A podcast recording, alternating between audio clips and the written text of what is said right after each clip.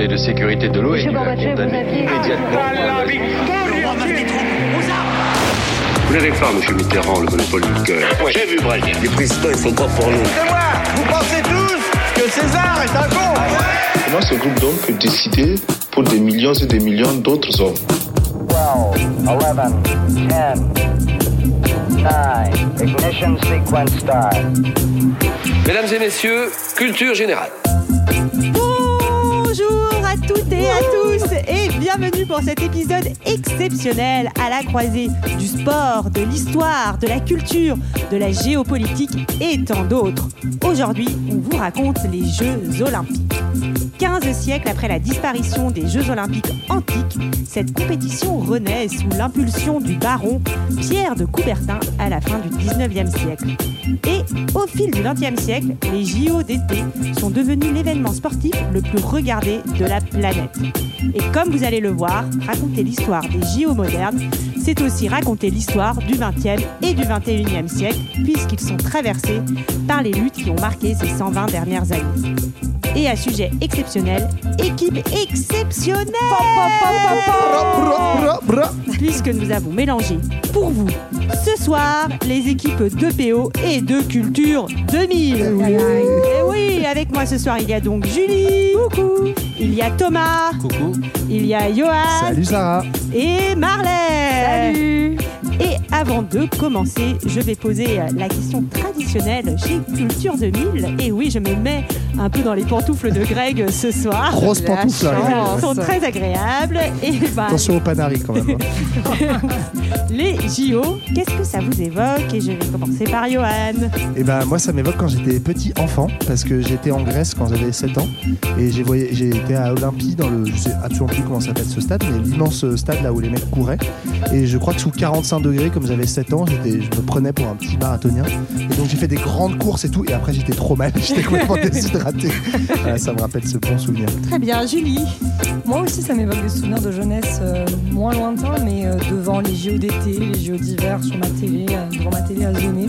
Et notamment, les trucs qui m'ont marqué, c'est les commentaires toujours hyper pertinents de Philippe Candeloro qui commentait le, le patinage artistique. et- J'adorais le patinage artistique. Voilà, moi aussi, j'aimais trop Brian Joubert, tout ça. Et voilà, Nelson Montfort et Candeloro m'ont bien fait marrer. Thomas. Et ben moi, ça me rappelle les jours de pluie en été. Parce que les jours de pluie, tu sais, on est pareil, hein, je- j'ai un souvenir d'enfance. Puis les jours de pluie, tu ne vas pas à la plage, donc tu peux pas faire tes activités. Donc tu remontes à la maison et tu allumes la télé parce qu'il n'y a pas grand chose à faire. Et là, tu tombes sur les JO. Donc c'est, euh, je vois le côté euh, de la Normandie avec plein de pluie assez souvent. t'as- Tu as l'occasion de il y a beaucoup de regarder. tristesse dans ton souvenir Il y a beaucoup de JO aussi, parce qu'il y avait pas mal de pluie à l'époque, mais euh, c'est les moments sympas où tu avais le droit d'avoir un petit paquet de chips en même temps, tu vois, donc c'était le seul moment à 16h où tu avais de la chips en même temps. De la c'est marrant parce que moi les La vie de château. moi la pluie l'été ça me rappelle euh, plutôt le Tour de France en fait dès qu'il pleuvait je regardais Oui, des vrai. ascensions du Tour de France. Bon. Moi, ça me rappelle Roland Garros, mais le il n'y avait pas Roland Garros. Il y avait et la pluie dehors et rien à la télé. Parce que Oh. Roland Garros était annulé. Mais on, Ah on- est très axé sur les jeux de l'été. Tout le monde s'en fout de la neige, on est. Oui, on Non, fait non, peur non, et on se fait mal aux genoux. Ah non, moi j'adore, parce que c'est ce qu'on a dit, moi j'adore le patinage artistique. donc, euh, moi aussi, j'adore.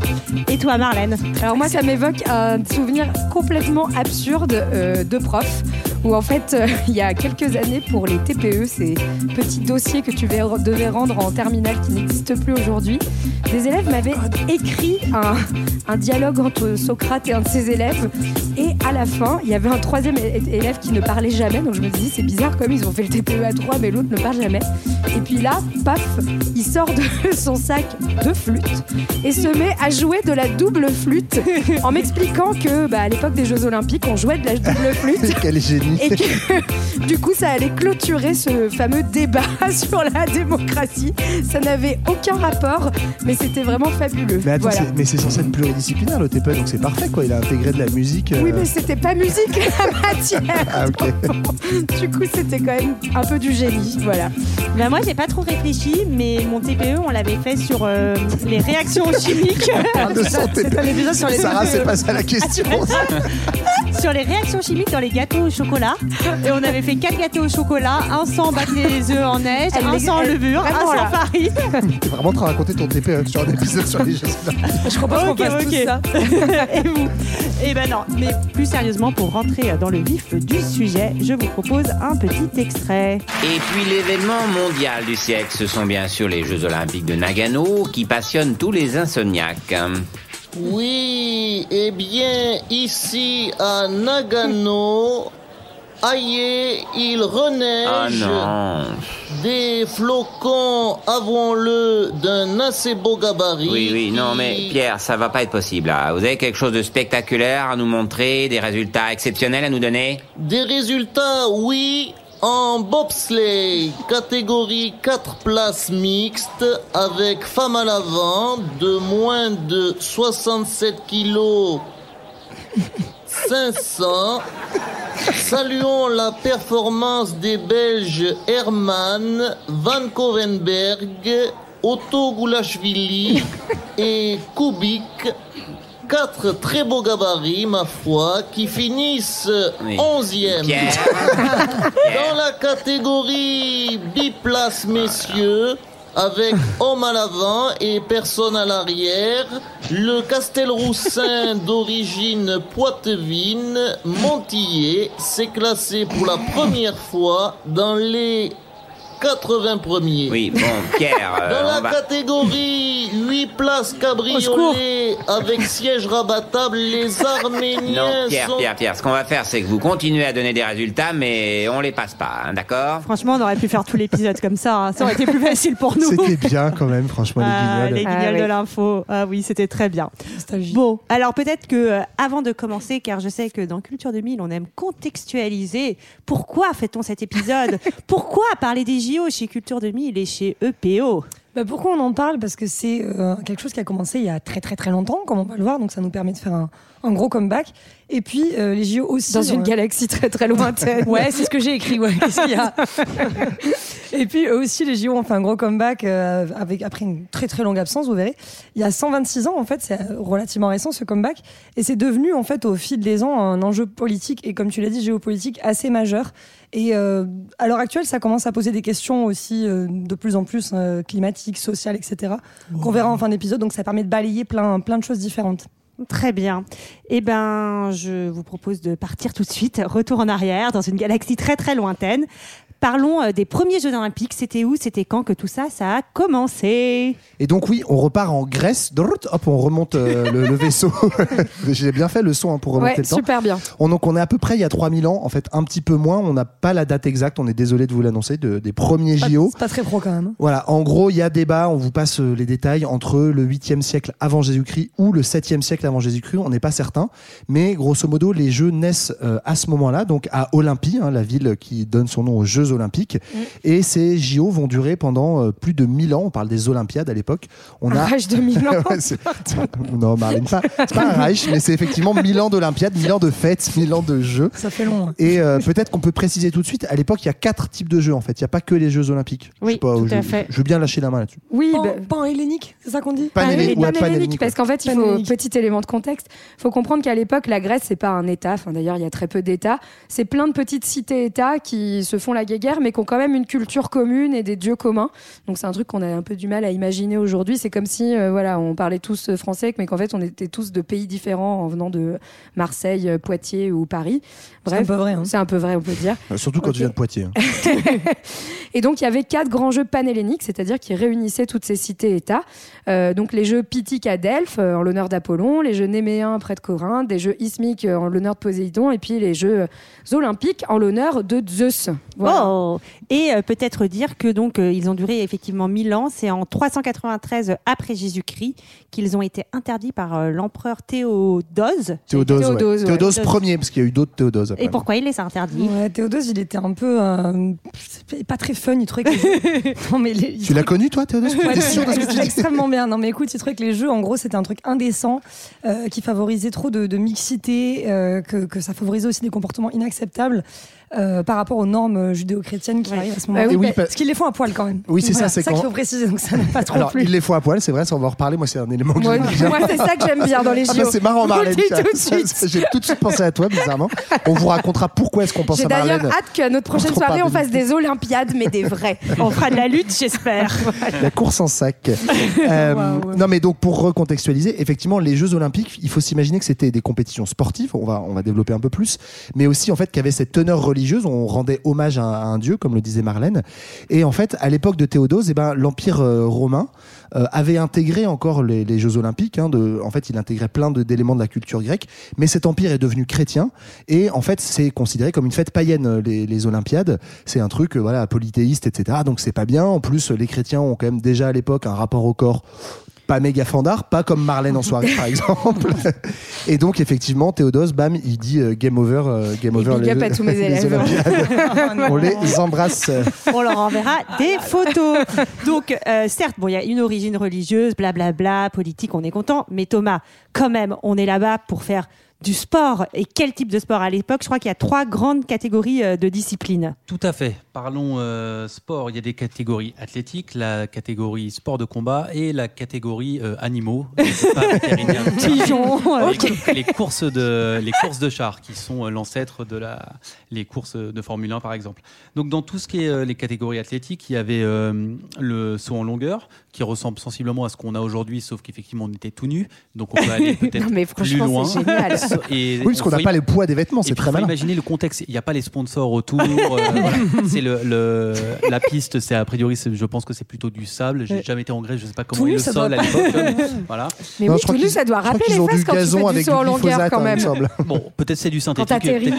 Ça le, le fait qu'ils avaient des poids derrière les mains pour euh, et qu'ils balançaient leurs bras en arrière. Alors je n'ai- Ah ouais. j'ai essayé de le faire chez moi, sans Ouais. poids et sans piste, mais je n'ai pas compris l'intérêt de balancer ce poids en arrière. Peut-être que ça Ok. Mais oui, moi non plus, j'ai pas compris. Alors je crois, mais je suis pas certain qu'en fait. le torse. Non, c'est qu'en fait les poids, ça permettait dans élément de mesure, je crois, à vérifier chez vous, enfin ou pas chez vous d'ailleurs, Mm. mais qu'en fait tu lâches les poids comme c'était des poids, je crois en plomb ou en, En bronze, ouais. bronze, Mm. ça tombe à la verticale et en fait ça permet peut-être d'éléments de mesure de voir euh, en fait euh, qui avait sauté le plus loin en fait. Je, Ah. je crois que c'est ça. Oui, je crois que c'est ça aussi. Ah. Ok, ok, ok. Bah, toujours bien d'être entouré de culture 2000 quand tu parles de sport. Comme ça, Quand tu parles de poids en bronze. Waouh, il a gagné. Ah, tu vois, ouais. super. Euh, le lancer du disque, à ne pas confondre avec le jeté de CD-ROM qui ne marche plus. je crois. Euh, donc c'était en plomb ou en bronze, c'est lourd. La technique c'est sensiblement la même. On tourne et on crie, on jette euh, le truc le plus loin possible. J'adore ça. Euh, les- Il y avait aussi des courses. Donc il y a plusieurs courses. Euh, il y a le- une course qui s'appelait le Stadion, qui était le 200 mètres, le Diolos, le 400 mètres, et le Dolikos, une course de fond de 7 à 24 stades. Alors je suppose que c'est une unité de mesure. J'ai pas réussi à faire Non, le Dolichos, conversion. c'est un sandwich en fait dans lequel il y a de la viande épicée.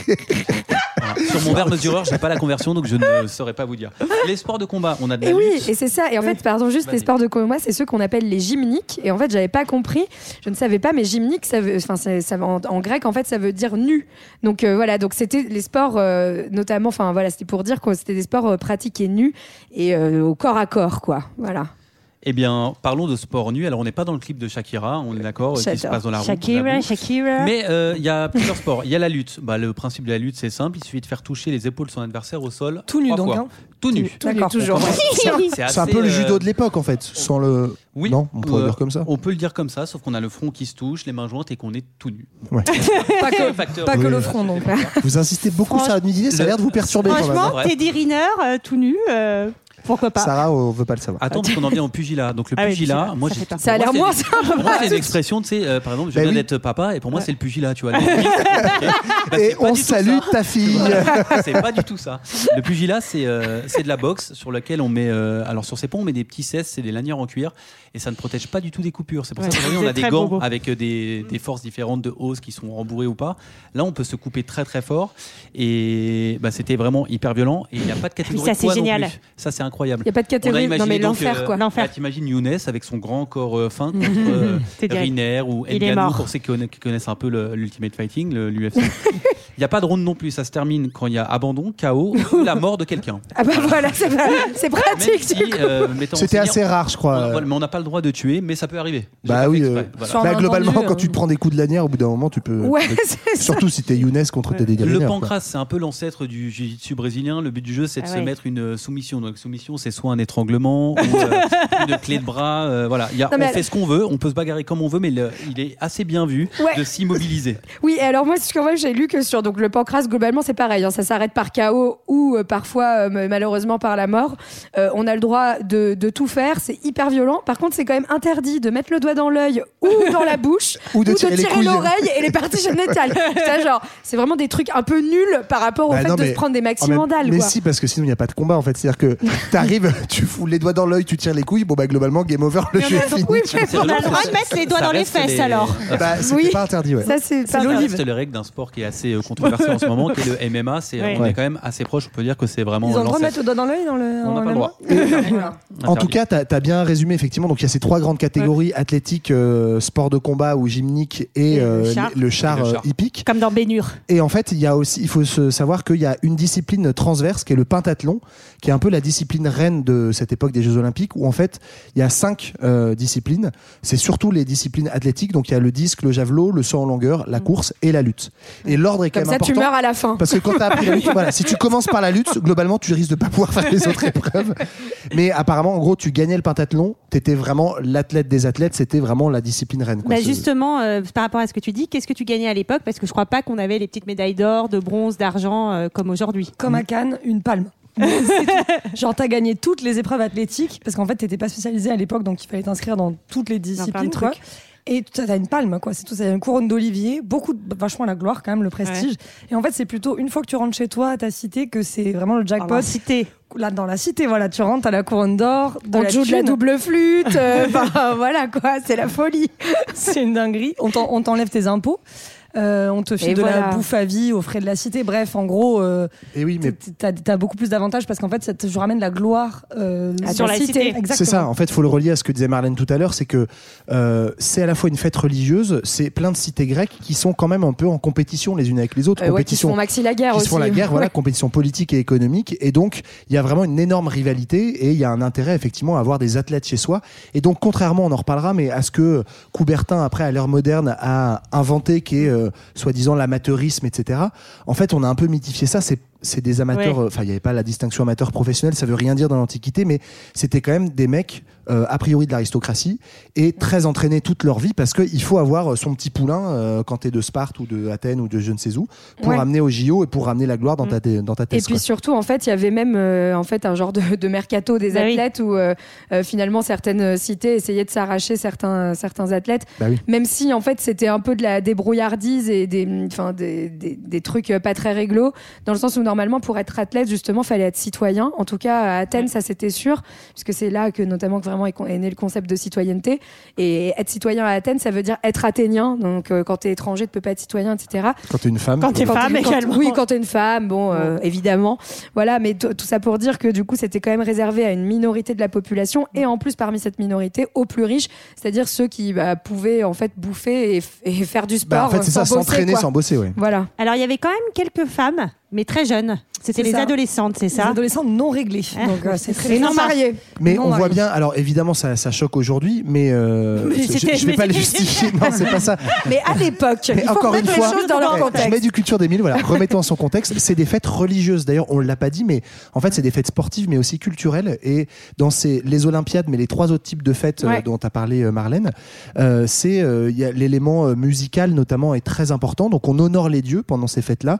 D'où la double flûte, hein, Voilà, vraiment, qui n'est pas flûte. une invention de mon élève de TPE. On Voilà. s'entraîne Et donc, il y a une d'ailleurs. dimension effectivement euh, politique, rite de passage. Donc, il faut que ce soit des citoyens, euh, des hommes. La nudité, d'ailleurs, ça a à voir avec ça, parce que pourquoi la nudité? C'est seuls les citoyens normalement ont le droit d'être nus. C'est un privilège en fait des citoyens, euh, notamment à C'est un Athènes. symbole de patriotisme. en Exactement. fait. Donc en fait, être nu, c'est pas juste pour le kiff ou parce qu'on peut pas se payer des vêtements, mais parce que ça, ça, ça dit quelque chose politiquement et même religieusement. Peut-être qu'il kiffait quand même. Après ça, on, ouais, à l'époque, on, on Bah, ne les a pas interviewés. C'est la pas. mise en valeur euh, du corps masculin nu, c'est un canon esthétique de la, de la Grèce classique, donc euh, il y a- il y, a ça aussi. Belle époque, belle période. Bon alors, on l'a dit. Voilà. En 393 après Jésus-Christ, bah, l'autre il nous dit c'est finito, euh, vos trucs païens, on arrête. Et il va quand même falloir attendre 15 siècles pour euh, qu'un petit Manos, là, il ait l'idée, quand même, il allait chercher son truc assez loin, de ressusciter donc euh, ces, euh, ces JO. Ça va être les JO Les premiers vont avoir lieu tout un symbole à Athènes en 1896. C'est qui alors? Racontez-moi à qui on doit cette renaissance et, et pourquoi Pierrot surtout. Ouais, c'est Pierrot le, le fou. le baron Pierre de Coubertin. D'ailleurs, il voulait les faire à Paris, ces JO, mais il n'avait pas l'influence et la thune nécessaire. Donc en fait, c'est un peu par défaut Oh qu'il arrive à. Ouais, c'est triste qu'il arrive à Athènes en 1896. Donc c'est les premiers JO modernes. Euh, de ce baron qui est donc euh, une vieille aristocratie euh, fortunée. Et en fait, l'idée lui vient d'Angleterre où il est allé en voyage parce que l'Angleterre, c'est quand même le pays qui pèse à l'époque, première puissance économique, coloniale, maritime. Donc il se dit, bon, c'est quoi la clé du succès de, de- des roast beef Le capitalisme. ah non, pardon. C'est-à-dire qu'il se- il voit qu'en fait, sur place, on a intégré le sport au système éducatif et que ça a permis notamment de former des élites qui euh, bah, sont prêtes derrière pour aller dans le game un peu commercial, impérial. C'est-à-dire ça leur apprend l'esprit d'initiative, euh, une forme de- d'adaptation, l'apprentissage des règles. C'est des winners. Non, mais en fait, c'est- tout le truc qu'on voit dans les, vieilles, dans les grandes et anciennes universités anglaises de- d'Oxford, de Cambridge, où en fait, euh, il y a les équipes de rugby qui sont notamment hein, qui sont reliées aux universités. Ah donc, oui. c'est voilà, les équipes sportives sont très souvent universitaires à l'origine. Donc, c'est vraiment l'idée de former les gentlemen et en fait les, les, les nobles hein, euh, au fait de cultiver à la fois leur esprit, mais aussi leur corps. Ouais. Voilà. Et moi, j'aime vraiment bien cette histoire parce qu'on dit souvent un peu rapidement, bah, c'est Pierre de Coubertin, euh, comme si tout seul il s'était réveillé après 1500 ans de sommeil de Jeux Olympiques, genre ah j'ai une trop bonne idée, on n'a qu'à redévelopper ce jeu qui avait l'air marrant.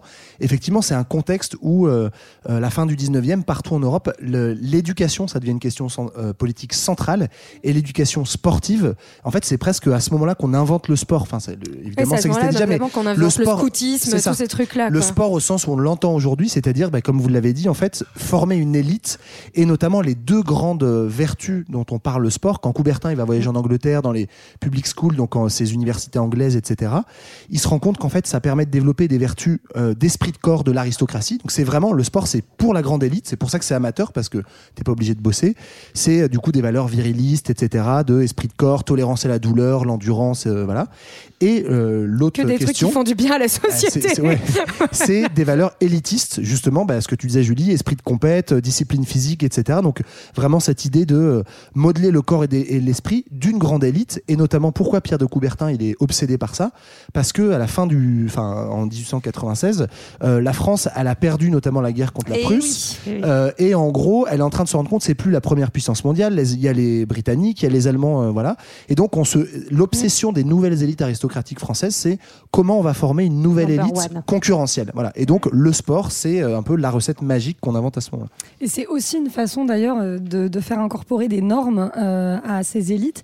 Et c'était euh, quelque part aussi une manière un peu de les humaniser auprès du mouvement ouvrier, parce qu'en fait, c'est aussi un moyen, le spectre révolutionnaire qui plane quand même.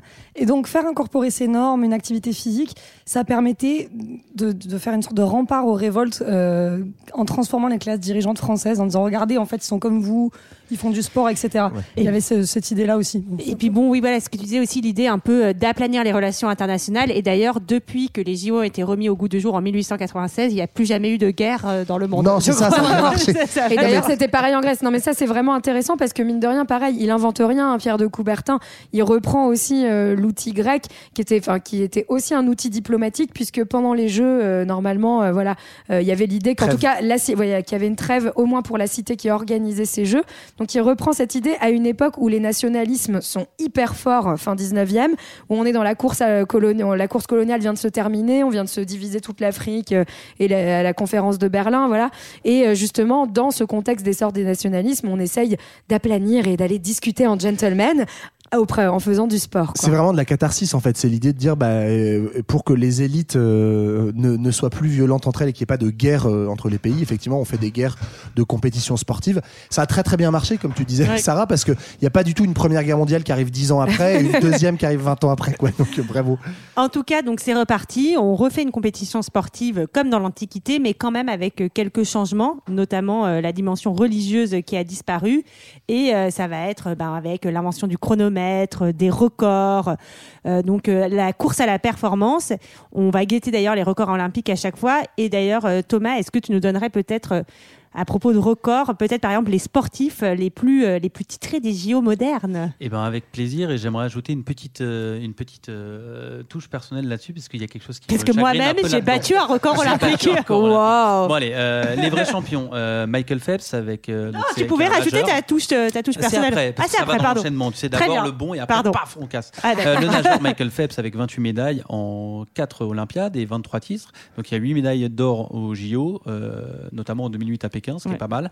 La Ce qui gymnaste. est euh, pas mal. C'est pas mal, pas mal. Bravo, bravo à lui. euh, moi, aux Olympiades du centre de loisirs, j'en ai fait 10 euh, quand j'étais en CM2. Wow, eh, franchement, En or pas mal. En or 10 en or En ou 10 chocolat, c'est bien meilleur. Le...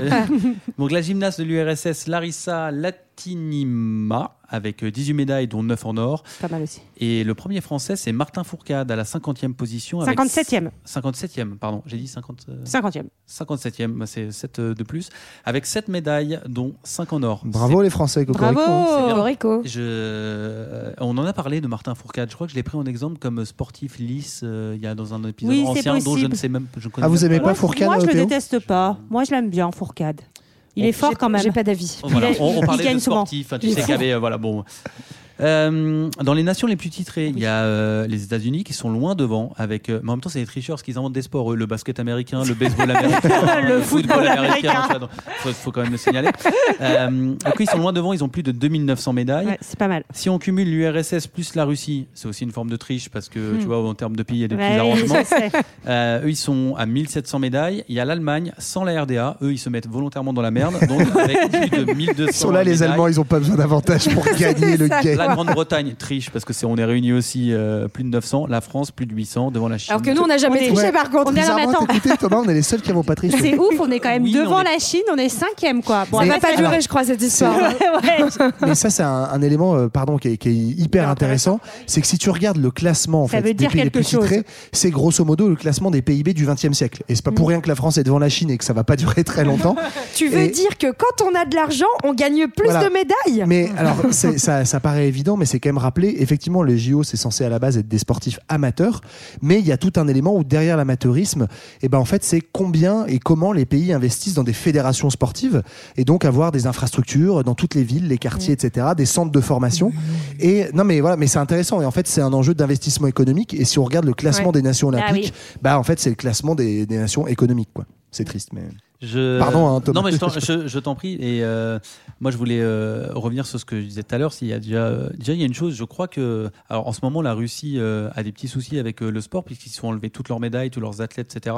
Il me semble même que, Ah ouais euh, bah oui, me- si je dis pas de bêtises. À cause au de, dernier- de- en fait, à cause de, avant- de avant- dopage avant l'Ukraine. Avant, ouais. il y avait, avant l'Ukraine, il y avait un souci de dopage et ils se sont fait, euh, Ça genre, fait- même dans les jeux vidéo, parce que c'est comme ça tu prends un athlète russe, il n'y a pas son drapeau. T'as, euh, ils ont enlevé le drapeau. Bah oui, au dernier JO de, de Tokyo, donc c'était nationalité. Avant, euh, avant le- le- l'invasion de l'Ukraine. Euh, en fait, c'était, je sais plus comment ils appellent ça, c'est euh, euh, pays, enfin vainqueur sans nation. Et en fait, tous les athlètes russes apparaissent, ouais. euh, ils ont plus le droit de représenter la Russie. Ah, Russie. c'est pour des bails de dopage, ouais. Et deuxième chose sur les donc là on voit que donc ça c'est grâce à à Coubertin, grâce à cause de dans le la dimension des stats etc. euh, on voit qu'aujourd'hui dans le sport alors pas que dans les Jeux Olympiques, mais euh, même quand tu vois dans le basket, dans le football, euh, il y a plein de sports collectifs, je trouve, qui sont maintenant euh, vraiment pourris par l'idée des stats, du record, parce que as le, tu vas avoir le, le souci d'aller chercher ton record personnel. Je Ouais. pense à quelqu'un, euh, étant supporter du PSG, je déteste Mbappé, euh, Oh. parce que Pourtant, il reste. Ça, moi, c'est ça, le- ça- ça va créer des histoires. le- Je n'accepte pas que tu attaques Kylian. euh, sans problème. Non, mais je, voilà, c'est le symbole pour moi Ouais. de la personne qui ne- n'est capable de pas faire une passe parce qu'il faut aller toujours plus loin dans les stats individuelles. Donc, quand tu te bats contre toi-même dans une piscine, parce que si tu ne lâches pas, tu meurs et que tu coules, ok. Mais quand tu es euh, sur un, dans des sports collectifs, Sport co, ouais. Ouais. j'ai un peu du mal avec ce principe de stats. La NBA, par Oui. exemple, j'adorais le basket. Le basket aujourd'hui, c'est n'importe quoi. Dans le, c'est que de la stat. Il compte même celui qui a fait le plus de pas, quoi. Tu vois, c'est- Mais euh, il y a- je, je leur en veux d'avoir amené ce, ce côté-là. ce qui est un- très intéressant, je trouve, dans ce que tu dis, c'est qu'en fait, aujourd'hui, bon, c'est le paroxysme de ça, mais si on remonte déjà à Coubertin, donc euh, il y a 130 ans, je crois, à peu près aujourd'hui, effectivement, c'est lui que- qui introduit euh, notamment la devise olympique, qui est en latin, je vais pas vous la faire en latin, mais mais qui est plus vite, plus loin, plus fort. Et en fait, c'est cette idée. Oh, c'est extrême limite. C'est les Daft Punk aussi. C'est surtout, c'est surtout ce que veut faire notre gouvernement sur l'écologie, je crois. oui. Ah bah merde. Et en fait, je trouve ça, ça dit beaucoup de choses de l'époque. hein. On est à la fin du 19e siècle, où le positivisme, qui est un petit peu notre dada culture 2000, notamment, vous en parle beaucoup, qui est cette époque, en fait, de foi totale en la science, le progrès. Et donc, tu as raison, euh, ce qui n'était pas du tout présent chez les Grecs, en fait, ce qui comptait, c'était pas le record chez les Grecs, c'était de gagner. Oui. Donc, en fait, fallait Oui. juste être, c'est comme le concours, fallait Oui. être devant les autres. Ouais. Même si tu faisais une course de merde, si tu étais devant les autres, c'était bien. Aujourd'hui, ce qui compte, enfin, depuis le- le- le- la réintroduction des JO, c'est vraiment de battre des records. Et il y a cette idée derrière, hein, plus générale, de progrès permanent de l'humanité. C'est ce qui a développé aussi, on le verra, en lien avec les JO, mais euh, des théories raciales, des trucs très chelous de, en fait, c'est qu'il est plus fort. Est-ce que c'est les noirs, est-ce que c'est les blancs, est-ce que c'est les hommes, est-ce que c'est les femmes? Ah oui. Parce Qui que qui court le plus vite voilà. mais parce qu'on veut scientificiser absolument euh, la performance pour la performance, qui est un truc très individuel. Et donc, euh, on va avoir donc les premiers Jeux modernes à Athènes en 1896, qui sont organisés. Donc, va être mis en place le Comité international olympique deux ans euh, avant, qui est donc une organisation internationale inédite, autonome, avec ses propres règles qui échappent euh, aux États et qui va être pas vraiment composée d'ouvriers ou de, Non. ou, ou de paysans, je crois. Non, non, pas vraiment. En fait, c'est euh, toutes les classes dominantes sont réunies. En fait, donc les aristos, les grands diplomates, entrepreneurs, euh, les généraux d'empire, les hommes politiques, universitaires, militaires, etc. En fait, Coubertin a un gros carnet d'adresses, hein, beaucoup de thunes. Donc, il a tout ce qu'il faut pour organiser ce, truc complètement inédit, hein, comme tu dis, euh, Sarah, est nouveau et qui va avoir un pouvoir assez fou, qui va, euh, au fil des années, complètement absorber les fédérations sportives, essayer de les acheter pour bien garder sous sa coupe tous les sports. Et donc, ouais, c'est, Coubertin qui est le premier président, effectivement, du, du CIO, et on, on va en reparler de toute façon. Alors, on l'a dit tout à l'heure, dans l'Antiquité, il n'y avait que les citoyens athéniens qui pouvaient concourir aux Jeux Olympiques, mais je suppose que maintenant, tout le monde peut y aller. Enfin, Lol. Bien sûr, bah, moi j'y vais, là, au vas, prochain. Ouais. Putain, c'est super. Ouais, ouais. Bravo, Marlène. Non, mais oui, en tout cas, euh, c'est ce qu'on disait, c'est que euh, euh, les, les jeux, les jeux antiques, donc c'était ouvert aux citoyens, et, et en fait, c'était, enfin, il n'y avait pas cette question d'amateurisme, mais donc c'est ça que va reprendre Coubertin en disant en fait que les Jeux Olympiques, c'est voilà, Non chaque- professionnel. c'est un peu euh, le talent show, quoi. Chacun vient avec ses talents euh, d'amateur, euh, et, euh, et, donc, euh, et donc, il y aurait l'idée d'un jeu olympique désintéressé, euh, de l'argent, etc. En fait, il faut que tu pratiques vraiment euh, ce sport pour le plaisir et pas du tout pour, pour, euh, pour en fait en vivre. Ce qui est, du coup, forcément, à partir du moment où tu estimes qu'il n'y a pas de rémunération, ça veut dire que tu réserves quelque chose aux Ouais. plus riches. Voilà, c'est tout. Moi, je trouve qu'il y a deux trucs hyper intéressants donc sur ce- ce- cette partie hein, de- d'idée de dire que les Jeux Olympiques, quand ils ont été cré- créés, les Jeux modernes, sont pas du tout inclusifs et pas du tout euh, voilà. C'est que effectivement, comme tu disais, Marlène, c'est en gros réservé à la grande bourgeoisie, voire à l'aristocratie. Parce que t'es pas payé pour aller. Parce que euh, t'es pas payé, pour parce que c'est voilà, c'est euh, l'es- l'esprit de corps, c'est pour la beauté du geste, quoi, et on je va crois dire. que pour le coup, les médailles aux Jeux Olympiques, c'est pas, enfin, c'est pas des sommes euh, faramineuses. Non, non, parce que bah, pas. Non, non, je, non, mais tu, je crois qu'ils touchent Oui, quand non, même euh, un oui, truc. mais t'as raison, il y a très peu d'enjeux d'argent. Mais c'est vraiment très peu, quoi. Enfin, Ouais, il y a très peu d'enjeux d'argent contrairement aujourd'hui. Mais en fait, ce qui est intéressant, c'est que si on dézoome un peu des JO et si on regarde le développement du sport, donc à cette toute fin 19e, début 20e, en fait, il y a une mouvance plus profonde qui est en fait un espèce de combat, pour le coup, un peu de, de classe sociale, entre un sport populaire qui veut la professionnalisation, parce que bah, les ouvriers, ils ont besoin d'avoir un salaire s'ils font du foot ou s'ils font de la gym pour pouvoir euh, Bah s'entraîner et ça. un sport amateur grand bourgeois. Et ce qui est marrant, c'est que derrière ça, euh, il y a l'enjeu quand même, enfin une mouvance plus profonde qui est de développer le sport pour les grandes élites comme un enjeu de paix sociale. Et donc notamment la grande question, la grande peur des élites euh, fin 19e siècle, dans, en, en Angleterre, en France, en Allemagne, ben, en gros c'est la peur de la lutte des classes et de la révolution des ouvriers. Et donc en réponse à cette question sociale, à cette euh, politisation des ouvriers ou à cette misère urbaine, etc., en fait, ça revient à ce qu'on disait tout à l'heure, mais le sport, l'éducation, c'est vraiment un enjeu central d'encadrement des classes populaires. Et donc, par exemple, dans toutes les usines, on va commencer à développer des clubs de gymnastique, Mm. des clubs de foot, pour que l'ouvrier, il aille pas soit se Ouais. souler la tronche au bar, soit se syndiquer, mais qu'il fasse du sport et qu'il admire Ah oui. ces grandes élites que seront, parce que lui, il pourra pas aller au JO parce qu'il travaille toute la, toute la semaine à l'usine. Qu'il est plus Mais effectivement, ça rejoint ce que tu disais Julie tout à l'heure, c'est un peu un truc de pet classe. C'est genre, ah, on partage cette, euh, ce, ce- ce point commun entre. Ça me fait penser, euh, on a fait un épisode sur euh, la SM de Clermont, donc le club de rugby de Clermont-Ferrand, Qui était lié à et Michelin. qui était lié à Michelin. Et en fait, on offrait du boulot à Michelin aux bons euh, rugbyman pour qu'ils viennent après euh, dans Bah oui. l'équipe. Et à Saint- à- désolé, je vais parler de Saint-Etienne, mais Saint l'histoire du club de l'AS Saint-Etienne, Bah, c'est club France, de foot. Non, c'est Casino. Ah oui, et d'ailleurs, la couleur vert du maillot stéphanois, c'est le maillot de Casino. Et c'était un club d'entreprise. La plupart des grands clubs historiques de foot anglais, pareil, c'est des clubs d'entreprise. euh, Bah, euh, Comme Sochaux avec Peugeot. Ouais, euh, exactement. ouais. Et, et- pardon, juste derrière ça, ce qui est du coup intéressant, c'est, enfin, c'est là où je voulais en venir, c'est que il y a un combat en fait entre les clubs de sport euh, du mil- de milieu populaire et les fédérations omnisport euh, amatrices. Et notamment, en fait, avant de Coubertin, avant de créer le CIO, déjà en France, en fait, il crée des fédérations omnisport pour avoir la main mise et dire, ok, on institutionnalise le sport pour que ce soit pas du truc de prolo euh, euh, professionnel, mais que ça reste une défense du sport euh, bourgeois amateur, de la beauté du geste, etc. Et les choses vont quand même un tout petit peu changer à partir de 1917 euh, et la révolution russe euh, quand même, Mhm. euh, où on va voir se développer aussi une action sportive comme moyen de mobilisation du prolétariat par, par les communistes. Euh, L'URSS va intégrer le CIO, etc. Donc peu à peu quand même se développe une, une idée que de ce sport dans les classes, dans les classes populaires. Ouais, c'est ça. ouais. Ouais, ce qui est intéressant, c'est qu'un des présidents du CIO a dit que justement intégrer l'URSS au CIO, ça avait contribué à sa chute parce qu'en Ouais. fait, le sport, c'est quoi? C'est la hiérarchisation des, des individus en fonction de leurs compétences, la compétition. C'est un peu le contraire des idéaux euh, communistes. quoi. Oui, mais il y avait cette idée En effectivement pour le coup de euh, vouloir faire une compétition de modèles. Ouais. On est dans une époque, le, le début du XXe siècle, où en fait euh, il y a la question de l'encadrement des masses, que tu sois euh, communiste ou que tu sois nazi, la question de l'encadrement des masses et des Tous foules, copains.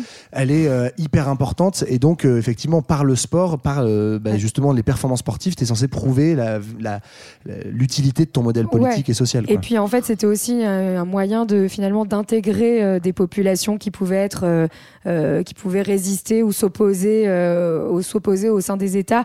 Là, on a parlé de la classe ouvrière, mais ça marche aussi avec le colonialisme, où en fait, voilà, Coubertin tout de suite va vouloir intégrer finalement donc des- déjà donc des jeux, des jeux africains. Bon, ça va quand même être refusé par, par la France, faut pas déconner. Mais en tout cas, il va vouloir intégrer les élites colonisées à cette pratique sportive pour représenter la France. Et, euh, donc euh, bah, euh, bah, finalement le sport ça crée aussi un sentiment d'appartenance un sentiment de reconnaissance potentiellement qui serait pas dangereux et qui permettrait de neutraliser les, contestations et, le- et les débuts de revendications indépendantistes dans, les colonies. Mais d'ailleurs, si je dis pas de bêtises, je crois qu'au au tout début, le CIO, euh, la majorité du CIO était contre le fait de faire concourir des athlètes noirs, Mm. parce que bah, bizarrement, comme c'était des aristos de la fin du 19e siècle, bah, ils étaient tous méga racistes. oui Et Coubertin est un des seuls qui est plutôt favorable, Ouais. mais pas parce qu'il est spécialement de gauche ou quoi, on verra qu'il aime bien les nazis plus tard, mais euh, parce que globalement, en fait, il se dit justement, c'est une manière d'intégrer, Ouais. euh, d'intégrer, de- de- d'assimiler en fait les populations ça, africaines. Donc, euh, Bon, bah, très bien. Je crois qu'il est venu l'heure de siffler la mi-temps avant de nous retrouver. Et euh, qu'est-ce que tu nous proposes, Johan, pour patienter? Alors, ce que je vous propose, comme on est jeune et branché, j'ai prévu du hit plein de vocodeurs avec des gros beats qui tâchent du beat pour shaker son booty sur le dance floor avec 0% de prise de tête, 0% de politique, 0% de second degré. Le blaze de cette collab 100% millennials, c'est Catherine Sauvage sur une chanson à texte engagé original du chanteur-compositeur-interprète Henri Tachant en 1973. Allez, on écoute.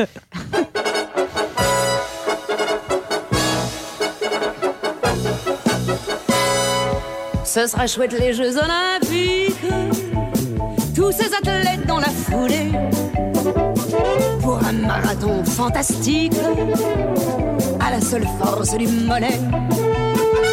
Ce serait chouette les Jeux Olympiques, l'émulation sur la cendrée. Ce serait chouette les Jeux Olympiques, sinon de Dieu, il n'y avait leur petit drapeau, leur petit fanion, couleur kaki, cacadois des frontières, leur petit drapeau pour chaque nation qui claque au vent d'une musique militaire.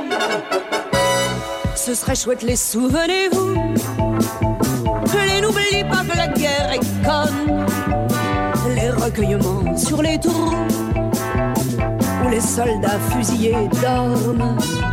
Ce serait chouette, les souvenez-vous les manifestations de paix. Ce serait chouette, les souvenez-vous. Sinon de Dieu, il n'y avait leur petit drapeau, leur petit fanion, leur petit tambour qui battent la cadence, leurs petits drapeaux, leurs petits fagnons qui claquent au vent d'une minute de silence. Ce serait chouette d'aller sur la lune, dans le scaphandre de Pierrot. J'y emporterai bien ma plume pour vous écrire quelques mots. Ce serait chouette d'aller sur la lune en vacances pour mille étés. Ce serait chouette d'aller sur la lune. Sinon de Dieu, il y avait leur petit drapeau, leur petit fagnon. Pour cette fois, ricain de préférence. Leur petit drapeau, leur petit fagnon. Leurs petites étoiles, la grande ours en balance. Ce serait chouette si tous les drapeaux voulaient bien se donner la rampe. Ça ferait des pyjamas très beaux, des soutiens-gorge pour les rampes. Ce serait chouette si tous les drapeaux finissaient un jour de lit. On y ferait l'amour bien au chaud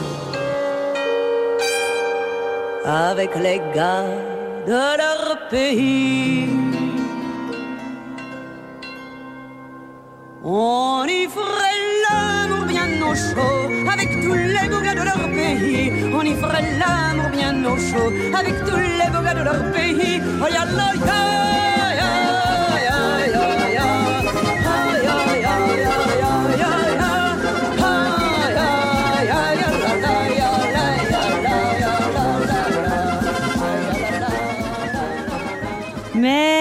Merci beaucoup, Johan, pour euh, ce choix audacieux. C'est lui qui a interprété la.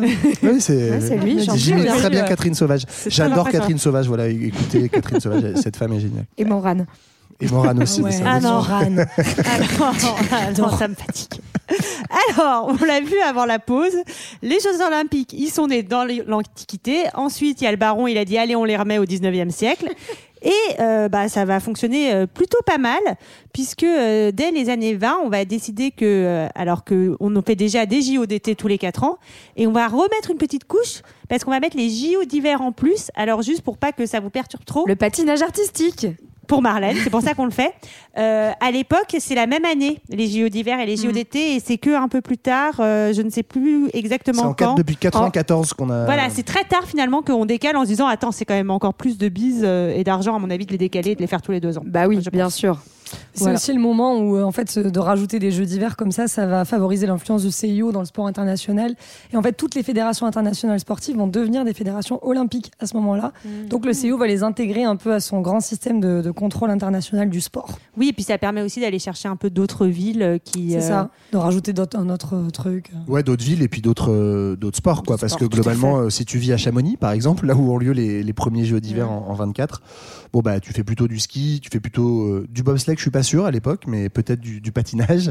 Et donc Oui. effectivement, ça ça intègre des nouveaux sports et comme tu le disais, ça ça renforce en fait la, la toile du CIO sur le sport mondial. Bah D'ailleurs, peut-être Thomas, est-ce que tu peux nous donner quelques chiffres sur euh, l'augmentation du nombre de sports euh, représentés, des chiffres, des chiffres et encore des chiffres? Alors, il y a depuis euh, 1896, il y a une grosse augmentation, puisque au JODT, il y avait 43 épreuves dans 10 sports différents, et en 2020, on est à 300 épreuves dans 49 sports. Ça fait une belle augmentation. C'est C'est beaucoup. J'ai pas fait le calcul, mais je vous laisse le faire chez vous. C'est la un gros sur, euh, pourcentage. Sur, Instagram. un pin, c'est gagné. JO d'hiver, euh, les JO que je n'aime pas parce qu'il y a de la neige et que ça me fait peur. 16 épreuves. Mon genou a encore mal. Euh, 16 épreuves dans 9 sports en 1924 et plus de 100 épreuves dans 15 sports en 2018. Et alors, euh, peut-être juste euh, très rapidement, quand même, euh, comment est-ce qu'on. Enfin, est-ce que n'importe quel sport peut intégrer les JO Parce que. Moi, Le twerk, par exemple. Exactement. Bah, franchement, on a des trucs, on n'est pas si loin. Non, mais parce que en vrai, donc c'est le CIO qui va décider des sports euh, à intégrer, et il y a un certain nombre quand même de critères euh, pour euh, pour le décider. Je vous regarde, je vois que personne n'a envie Si, de si, donner, bah, allons-y sur les critères. Bah, déjà, euh, c'est ce que disait Julie. En fait, c'est globalement c'est le CEO qui décide, hein, premièrement. C'est qui qui Euh, décide Ça, c'est le premier le critère. CIO. Effectivement, donc il faut que ce sport soit euh, administré, c'est-à-dire géré dans un pays, dans les pays, par des fédérations qui respectent la charte olympique. Hein, Ouais. C'est-à-dire aujourd'hui, ça n'a pas toujours été le cas, Ouais. mais l'égalité homme-femme, euh, les questions de non-discrimination, il y a même le, dé- le développement durable, etc., qui ont été Oh rajoutés. bla bla bla bla. Donc voilà, en gros, un truc, euh, euh, un truc de bobo bien pensant, hein, on peut Ouais. aller. On peut plus rien dire de Euh, toute façon. D'islamo-gauchiste wokiste. Ouais, c'est pas trop des, c'est pas trop des islamo-gauchistes aussi. mais- bon. Non mais voilà, donc respecter en gros ces, ces chartes de neutralité politique et de, on va dire, d'idées progressistes, quoi, grosso modo. Euh, ça doit être pratiqué dans un certain nombre de pays et de continents. Donc c'est des sports qui doivent être dans minimum trois continents et 35 pays pour les euh, catégories féminines, 50 pour les catégories masculines. Oui, oui. C'est comme C'est ça ce qui qu'on- permet, par exemple, qu'il n'y ait pas le- la pelote basque qui a été euh, un temps, je crois, au JO. Et pareil pour le Quidditch qu'on ne verra jamais, j'espère, tu vois, parce que je les vois à Vincennes Mais ça, c'est avec pas- euh, des balais entre Non, mais c'est pas vrai. Bien sûr, mais il y a des gens qui en jouent Bien sûr, je bien. Je je. Mais comment ils font? Il n'y a pas de d'attrape de trucs euh, qui volent tout On seuls. t'invite à écouter l'épisode spécial Noël euh, sur le Quidditch, mais je l'ai Théo. vu en vrai et je j'ai pas participé à l'épisode parce que j'aurais été mauvais, je pense. En l'occurrence, c'est un peu drôle. Pardon. Ouais, mais le pire, c'est que le Quidditch pourrait être un jour au JO parce que je pense qu'il est fait dans plus de 35 pays, par exemple. Non, mais c'est pas Contrairement à la pelote basque euh, ou à des sports comme ça qui sont faits, euh, c'est comme pour ça par exemple le baseball, à part je crois au dernier JO, a quasiment Ouais. jamais été Non. euh, au JO parce, qu'il n'y a, pas assez de sports qui le font. Un, un Pas des critères, pays. de, de pays, ouais. un des critères, c'est quand même l'image du sport. Donc, enfin, Ouais. on peut espérer que le Quidditch, tu vois, il passe pas le cap euh, de, Eh ben, le, de ce quid- truc-là. le Quidditch est un sport mixte. Et Oui. ça, on peut le saluer. Et voilà. Enfin bref. Et Non, mais- peu d'impact environnemental aussi, je et- pense. Et ben exactement, vois, tout à c'est- fait. Faut juste un balai, quoi. euh. Non mais Je vous laisse voir l'état des pelouses à Vincennes devant le château. mais bon, Ah. euh, voilà. non mais peut-être parce que c'est un peu drôle Thomas nous donner genre quelques sports qui ont disparu Eh ben, à mon grand dame pour le coup, Ouais, euh, le tir c'est- au pigeon, parce qu'il y en c'est- a peut-être- Mais pourquoi? Mais les ces animaux, c'est- ils sont C'est un horribles. avec Donc le, tir au pigeon c'est fini parce qu'il y avait plus de 300 oiseaux tués. On appelle pas ça des oiseaux. Moi les petits merles, les moineaux, pourquoi pas? Volant. Mais euh, voilà le rat volant. Bon, Qu'est-ce que c'est que votre haine pour les pigeons là Ah, c'est dégueulasse, J'adore c'est cette c'est haine. dégueulasse, C'est ouais. pas vrai. Et je suis sûr que les pigeons qu'on mange, c'est pas ce Je t'ai tu déjà vu tirer sur des pigeons. Johan. Tirer Donc ça, dessus. c'est- ça, ça a disparu. La nage sous l'eau. euh, Ah oui la nage sous l'eau. Alors ça c'est con. Mais moi, je cool. comprends pas. C'est Sachant quoi qu'on la nage sous l'eau Bah, Bah, c'est- tu- tu tu sais nages quand sous tu es dans la C'est piscine, de l'apnée, quoi. de- Oui. en Ah, c'est de vacances, et que tu l'apnée. dis on y va Ouais. vite le plus vite Ah possible. oui, c'est Combien ça. d'allers-retours tu Mais vois, ça, je en comprends combien pas de temps pourquoi on a arrêté ça. C'est. Bah, ça bien. n'intéressait personne. Ok. Euh, voilà. Alors je pense qu'aujourd'hui pour des enjeux économiques de toute façon euh, à filmer. Oh quoi J'ai dit de la merde. Il y a des caméras. Non mais tu le disais, il y a le jeu de paume et la pelote basque, ça a été seulement en 1900 parce qu'il y avait que la France et l'Espagne qui, Le- qui faisaient. Le tir à la corde et le grimpé de corde, Ah qu'on oui. voit aussi pareil dans les forces basques. Le croquet, est-ce que le, Le croquet, c'est Ah, le truc croquet. d'Alice au pays des merveilles. J'adore. Ouais. Moi c'est le jeu de mon. Ça c'était mon autre anecdote. C'est Ah, le- On y a joué Tu- une fois à la guitière. C'est- C'était le jeu de mon grand-père. Mon grand-père a un jeu de croquet, donc j'ai appris ça gamin. C'est vraiment un gros jeu d'aristo globalement. Il y a qu'en France où on en faisait. Et euh, effectivement, il y a eu au, au JO de 1900 à Paris, il y avait du croquet. Ouais. Du coup, la France a gagné toutes les médailles C'est génial. puisque c'était les seuls à jouer. Il y avait un seul spectateur. Ils se sont dit, bon, c'est Donc j'ai dit, bon les gars, ok, c'est un Français qui a inventé les JO. Peut-être que le croquet, on n'est pas obligé, tu vois. A- Sachant que c'était quand même le premier sport olympique ouvert aux femmes. Donc Oui, bon. c'est vrai, t'as raison. En plus, euh, Non, le polo va disparaître Parce aussi, et ce qui n'est pas dommage. Et on pourrait faire le disparaître le polo, qui est aussi le t-shirt, qui n'est plus du tout. euh, Ah, tu es dur, tu es dur. Je Comment Greg polos, va s'habiller sinon Ah Oui, c'est bien vrai. Sans polo, le pauvre. Et non, donc il y a des sports qui ont disparu, mais peut-être aussi qu'on peut parler des sports qui sont apparus récemment, parce qu'il y a toujours un peu une lutte euh, pour, euh, et notamment. Ah bah. Ça Il y a- dit quelque chose Il y a d'ailleurs. notre communauté déjà, à Ah tous ouais. ici, le surf. surf. Voilà. Est-ce que vous le savez peut-être pas, à Fréquence Moderne, on est des surfeurs semi-professionnels. Ouais. dire, voilà. Amateur, bah on est prêt pour les JO. C'est bon. Non, et donc euh, au JO de Tokyo, ils ont ajouté l'escalade, le surf, le skateboard et le baseball. Et le karaté. Et le karaté, pardon, mais qui va redisparaître. Karaté, baseball vont redisparaître à Paris. Euh, et ils vont rajouter par contre le breakdance. Et là, je me dis que j'ai peut-être une petite chance. Ouais, ouais, Yes, mais yes. oui. Non, ils ont pas dit la, la danse des boys band, Sarah. Ils ont Ah. dit le breakdance. Dommage. mais ça, pareil, c'est intéressant. Ça dit quelque chose. On va, on va en parler tout à l'heure. Mais de bah, la- merci TikTok, en vrai. Enfin, sur euh, toutes Bah ces ouais. choses-là. Oui, c'est vrai. Sans- mais en fait, c'est toute la dimension business, on va en parler, mais qui n'apparaît vraiment que tardivement dans les années 1980. C'est qu'aujourd'hui, un des critères déterminants des sports, c'est surtout, en gros, qu'est-ce qui passe bien à la télé Qu'est-ce qui est impressionnant Qu'est-ce qui va retenir le téléspectateur Parce que qu'est-ce qui va générer Ouais, mais- de la moula Et donc, bah, euh, le surf, le, le skateboard, euh, Alors le que la nage sur l'eau, la Bah, la nage nage sous sous l'eau. l'eau, ouais. la nage sur l'eau, ça a été impressionnant. C'est mais- des sports qui parlent à des jeunes et qui sont impressionnants. Et... C'est là où toi t'es un peu vieux quand Thomas est jeune, c'est que toi tu dis c'est des sports qui passent bien à la télé, alors que Thomas a dit c'est des sports qui passent sur TikTok Oui. et breakdance, le skate et tout. Sur le TikTok. c'est sur les Après, réseaux sociaux. On t'expliquera ce que c'est je TikTok après. sais que je suis vieux, mais quand je disais la télé, c'est alors, sauf erreur de ma part, je, crois me pas que. TikTok a encore les droits de diffusion des JO. Je veux dire, pour- ah, ah, voilà. Non, mais ils font des, tu vois parfois des gens, enfin des, en l'occurrence des jeunes, euh, pas mal dans la rue, Ouais. qui Des se jeunes. sais, mais qu'est-ce qu'ils font, tu vois? Et puis ils dansent et tout, mais tu sais devant un endroit improbable, tu vois, genre devant le franc prix. Tu dis, mais pourquoi? Et en fait, il y a plein de chorés. Enfin, je, je suis pas expert non plus, mais je sais que ça danse pas mal et que voilà. Ouais. Je pense que le break est à. On salue tous les jeunes hein, qui nous écoutent. C'est bien, c'est les- bien les jeunes les ce que vous faites. Continuez. Continuez. Vous nous créez un nouveau monde et ça, on est fiers. Euh, donc moi, j'ai lu la charte olympique et dans la charte olympique, il est écrit que aucun Tu type, vraiment lu non, aucun type de manifestation, de propagande politique, religieuse ou raciale n'est permis au stade olympique, au terrain ou aux autres lieux olympiques. Les JO sont donc présentés comme apolitiques. Bah et oui. pourtant, et pourtant, Non, bah du coup, logique, en 1936, à qui c'est? qu'on donne les JO Eh oui. Allez, devinez On a Puisque c'est apolitique Eh ben- Allez, salut Adolphe, Adolphito Bah oui, mais parce que justement, on montre que même si t'es très méchant, t'as quand même le droit d'accueillir les JO. Eh ben, ça, C'est super. Et ça, c'est vraiment super parce que c'est vrai que c'est pas du tout un moment où tous les yeux de la planète sont rivés sur toi. C'est pas du tout un moment où tu, fais, tu peux faire passer de la propagande. C'est pas du tout un moment donc de ce qu'on appelle le soft power. L'idée donc d'étendre son influence euh, justement par des moyens euh, culturels notamment. Euh, bref, et en fait, euh, en plus, euh, Hitler va largement se servir des JO pour en fait essayer de justifier de matière soi-disant scientifique la puissance de la race aryenne. Donc l'idée que les, les Aryens seraient évidemment la race supérieure puisqu'ils gagnent toutes les médailles. Et puis euh, ça va être aussi un moyen donc de très grandes manifestations euh, euh, du pouvoir d'Hitler et donc d'adhésion de la, de Ouais. la population à son pouvoir. Donc C'est ce qui est très problématique globalement. Il va se passer quelque chose d'assez incroyable d'ailleurs pendant ces JO-là. C'est la- c'est Jesse Owens, Mm. qui est un, act- un- un athlète euh, noir américain, Ouais. qui va ravir quatre médailles sous les yeux d'Hitler. Mm. Et c'est médailles d'or, ça- ouais. Quatre médailles d'or. quatre je crois médailles d'or Au sprint et, euh, et, à- et au saut en longueur. Et enfin, c'est vrai que Hitler, euh, ça la fout un petit peu mal euh, par, par rapport à ce qu'il avait avait envie de prouver. Quoi. C'est QFD à peu près. Mais ouais, ce qui est, enfin, en plus, ce qui renforce encore plus euh, le, le- on va dire la propagande nazie, c'est que c'est parmi les premiers JO qui sont filmés massivement. Ouais. Les années 30, c'est aussi l'essor du cinéma, notamment. Alors les gens n'ont pas encore la télé chez eux, Mm. mais tu vas au cinéma notamment pour voir les infos. Et dans l'Europe entière, on voit ces démonstrations de force dont tu parlais, Marlène, avec Mm. notamment les cérémonies d'ouverture commencent à devenir un enjeu politique où euh, tu regardes en fait un régime avec bon bah des millions de gens qui lèvent le bras, en l'occurrence. Euh, mais Toujours sympathique. voilà. hein. Et effectivement, et donc derrière ça, il, commence à y avoir, même si on est censé être sur du sport complètement amateur, en amont des JO de 36, le régime nazi en fait euh, développe énormément les infrastructures Oui. pour surperformer. D'ailleurs, il y a des grosses suspicions de dopage, puisqu'à l'époque, les amphétamines, euh, l'armée, dans le sport, etc., on utilisait beaucoup, mais pour surperformer, parce qu'il y a cette idée de prouver, Ouais. soi-disant, la supériorité de la race aryenne. Donc c'est pour ça que ce que tu disais, Thomas, Ouais. les quatre médailles d'or de Jesse. Owens, ça la fout mal. Par ailleurs, Jesse Owens, ce qui est marrant, c'est qu'on a beaucoup dit, genre, ah, en fait, c'est un pied de nez à l'Allemagne nazie. Le pauvre, en fait, il est un nez aux afro-américain. États-Unis aussi. ouais. Globalement, quand t'es Ouais. afro-américain en Surtout. 36, bah, tu vis pas très bien non plus. Et en fait, il est, euh, il rentre chez lui. Il a déclaré lui-même.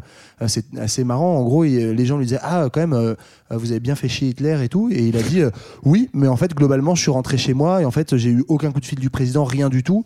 Euh, Voilà, parce que c'est un afro-américain, donc euh, ségrégation raciale plus plus Donc, quoi. globalement, on offre quand même une, une assez jolie vitrine euh, à l'Allemagne nazie. Il va y avoir quand même quelques tentatives, euh, Julie, je sais pas si tu veux nous en parler, de boycott, euh, de créer un peu une contre-olympiade. Ouais, oui, c'est ça, parce qu'en fait, effectivement, comme tu dis, les- les- le CIO est très très bien conscience hein, que laisser les JO à Berlin, c'est servir à la cause du Troisième Reich. Ils s'en foutent. Donc à côté, on se dit quand même. Voir, ça les arrange. voir, ça les arrange, voir, euh, ils sont Voir complète- à skip, euh, ouais. complètement complaisants en fait. C'est ça.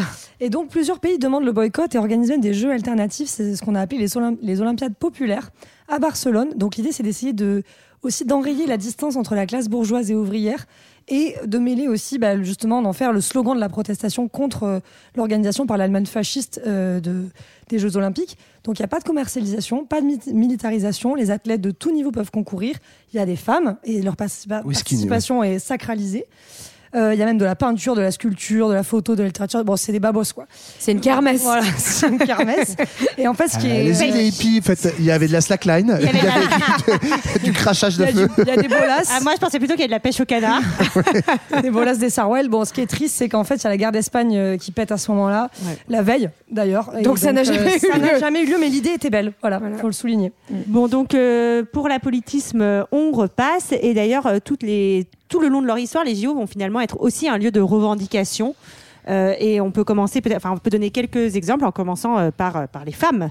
Oui, cette, cette petite minorité qui n'a pas le droit en fait d'aller au JO. Donc ça, c'est un truc que Coubertin a bien repris des, des, des Grecs anciens. Oui, voilà. Euh, il est... Non, mais c'est la tradition, Johan, tu sais, c'est tout. Enfin, non mais attends, rien. citation au JO, leur rôle devrait être de couronner les vainqueurs. Voilà, c'est ça. Donc Merci Pierre. C'est ce grand Pierre de Coubertin qu'on célèbre Nu, et qu'on en- embrasse. En, hommage à la tradition athénienne, s'il vous plaît. Effectivement. Alors, je ne vais pas du tout défendre Pierre de Coubertin, mais il n'est pas plus misogyne que le reste de sa classe sociale de l'époque, hein, enfin, que d'ailleurs que le Enfin, reste de que la tout le société. monde, je pense, pour le mais, coup, oui. Non, mais que tout le monde, mais particulièrement en fait dans justement cette aristocratie qui fait du sport un moyen d'élever les élites.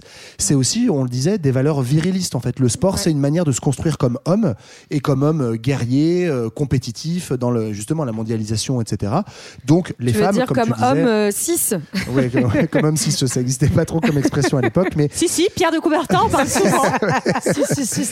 Non, mais du coup, les femmes se, se rebellent un Ouais. peu. Et euh, justement, dans la sportive militante euh, Alice Milia, qui va créer des Jeux féminins en 1926, justement parce que euh, bah, les épreuves d'athlétisme reines, comme la course et le saut, dans les années 20, sont encore interdites aux femmes.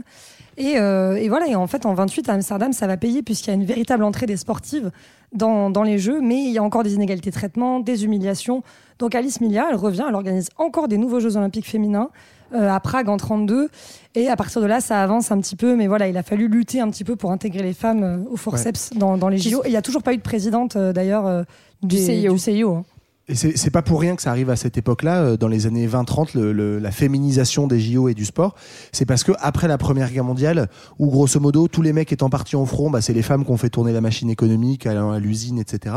Et de la même manière qu'il y a eu ce qu'on appelait le mouvement des suffragettes, donc euh, un gros mouvement féministe qui a demandé le droit de vote des femmes, c'est une grande époque, beaucoup plus en fait qu'après, d'essor du sport féminin. Et dans les années 20, par exemple, il y a des clubs de foot euh, féminins partout qui explosent, le sport féminin explose. Après, on va leur mettre un bon coup sur la tronche, ça va reculer, mais c'est grâce à ce- cet essor-là du féminisme post-première guerre mondiale, où elles ont prouvé qu'elles avaient une place économique importante, qu'on va concéder des droits aux femmes, et notamment euh, le fait qu'il y ait des femmes athlètes. Oui, malheureusement, je ça, ça tarde quand même à, à être, euh, à ce qu'on soit, euh, à ce qu'on soit égal entre hommes et femmes. Il y a encore des, donc là, on est hors Jeux Olympiques, mais j'ai pris cet exemple-là parce que ça m'avait frappé quand je l'ai lu euh, il y a, il y a peu de temps. Je sais qu'en Formule 1, on a arrêté il y a pas Mhm. longtemps de faire venir euh, les nanas à moitié Ouais. à poil Oui, avec ouais. les pancartes Ouais. devant les bagnoles. Euh, Donc ça, ça date d'il y a très peu. Quand tu regardes, moi, je suis grand fan de, de MMA. Et euh, bah, à, à chaque milieu de round, tu as toujours des, des personnes qui se baladent en slip. Et je repensais à. Et ces personnes à sont de 2016, sexe féminin. Sont des femmes, sont de sexe oui. féminin, en l'occurrence, parce que les, J'imagine les qu'elles sont, elles sont très habillées, j'imagine. Elles sont euh, très habillées. Après, il y a aussi des femmes qui, qui, qui combattent. Mais, mais bref, sur, le, sur 2016, je me rappelle, moi, de Estelle Mosley. Qui est, c'est qui Estelle Mosley pour vous?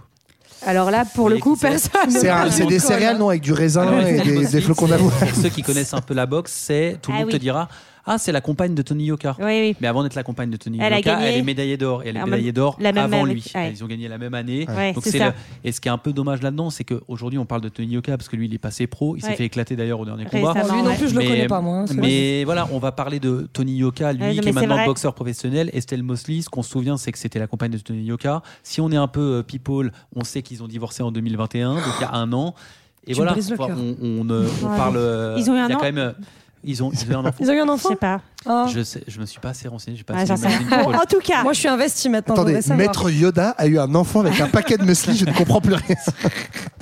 Mon Dieu. Et quand je disais qu'il était vieux. Donc, les JO vont être un terrain de revendication donc, pour les femmes, mais également contre le racisme. Et là, on a bien sûr tous en tête les JO de Mexico en 68 et le point levé de Tommy Smith et John Carlos. Ouais. On vous conseille un excellent épisode de PO là-dessus, mais peut-être qu'on peut dire très rapidement Oui. deux mots parce que c'est très Oui, symbolique c'est ça, quand parce même. que tu dis tous en tête, je- j'espère, mais je ne sais pas, parce que c'est quand même un peu vieux, euh, où effectivement, en, en 68... euh, T'étais là, toi? Bah, moi, j'y étais pas. Mais Younes y était, je crois. Je te confirme. non, effectivement, so- bon, 68, euh, année très explosive un peu partout. Année notamment de naissance de ce qu'on appelait le Black Power aux États-Unis, euh, qui est en gros l'expression qui regroupe les mouvements assez radicaux euh, suite à la lutte contre la ségrégation raciale aux États-Unis. On est trois ans après l'assassinat de Malcolm X, juste après l'assassinat de Martin Luther King. Et donc, en gros, une partie de la communauté afro- afro-américaine se radicalise en développant une forme d'autodéfense, euh, d'auto-organisation, etc. Parce qu'ils se rendent compte que euh, les inégalités entre les blancs et les noirs euh, perdure. Et donc ces deux vainqueurs, effectivement, que sont Tommy Smith et John, Carl- John Carlos, je crois qu'ils sont premiers, non, ils- euh, premier, Si. troisième, c'est ça Premier, Oui, deuxième, premier, troisième. troisième. ouais, troisième. Le deuxième. Euh, du 200 mètres euh, et donc effectivement ils se ils, ils vont sur ce podium et euh, ils, me- ils, ils mettent un gant noir chacun ils lèvent le poing qui est le, symbole du Black Power Mm. et ils ont pas de chaussures et en fait pour avoir fait ce signe là grande offense politique au CIO Mm. ils vont être exclus à vie moi je croyais que c'était juste des JO mais ils sont ouais. exclus à vie de tout sport olympique Mm. parce qu'ils ont défendu euh, ils ont défendu l'ég- l'égalité des blancs et des noirs Et qu'on parle pas de politique aux Jeux Olympiques. Bah, ils ouais. vont même modifier la charte olympique pour interdire ensuite toute manifestation politique, ethno-raciale ou religieuse, alors que ils n'ont pas fait grand-chose. Enfin, ils ont juste levé un point, mais c'était euh, trop grande offense. déjà trop je suppose ouais. que ça a bien changé parce que de mémoire, euh, parce que ça m'avait un petit peu euh, perturbé. euh, c'est- en 2016 que le Brésil gagne les au foot les Jeux Olympiques parce que Neymar gagne Ouais. le truc et se balade avec le le bandeau I Love Jesus sur le sur le foot. je sais plus Ah bah, Bah, c'est possible. en tout ouais. cas, quand le Brésil gagne, Ouais. tu vois, donc comme quoi il y a des choses qui sont. euh, oui oui il y a des trucs qui passent et d'autres qui passent pas quoi mais ouais. Donc, euh, en tout cas, comme on peut le voir, donc euh, il va quand même y avoir un certain nombre de revendications pendant les JO. Je ne sais pas si vous voulez en donner d'autres, ou alors peut-être on peut passer aux JO et guerre froide, parce que ça a été aussi un lieu d'affrontement des deux blocs pendant très longtemps. Ouais. Moi, je veux bien juste en dire un dernier avant, Ouais, si j'ai le droit. Sais que j'ai beaucoup parlé, mais c'est Munich 72, quand même, juste euh, rappeler ce, qui est On en- plus qu'une anecdote. On en parle aussi dans un EPO. Et bah, 2072. renvoyons à, à votre épisode du de coup, perdu, mais parce que très bon film de Spielberg aussi. Ouais. Ouais, un, un peu dur. sur effectivement cette C'est prise. dur, c'est dur d'en rire, disons, pardon. Euh, en fait, il y a un commando euh, euh, palestinien qui s'appelle Septembre Noir.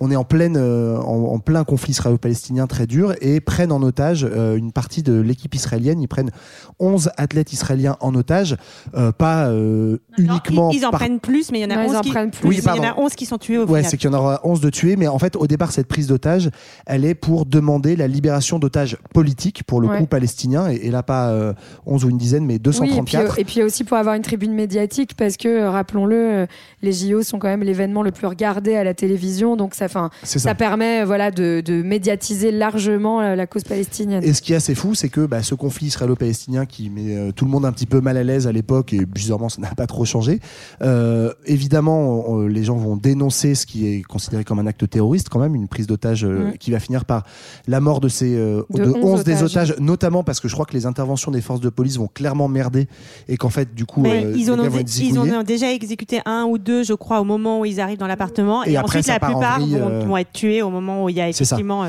sur la, sur euh, là où il y a l'avion qui doit décoller, etc. Mais ce qui est étonnant sur le positionnement du CIO et des Jeux Olympiques, c'est que le président du CIO de l'époque déclare non pas Show must go on, mais The Game must go on.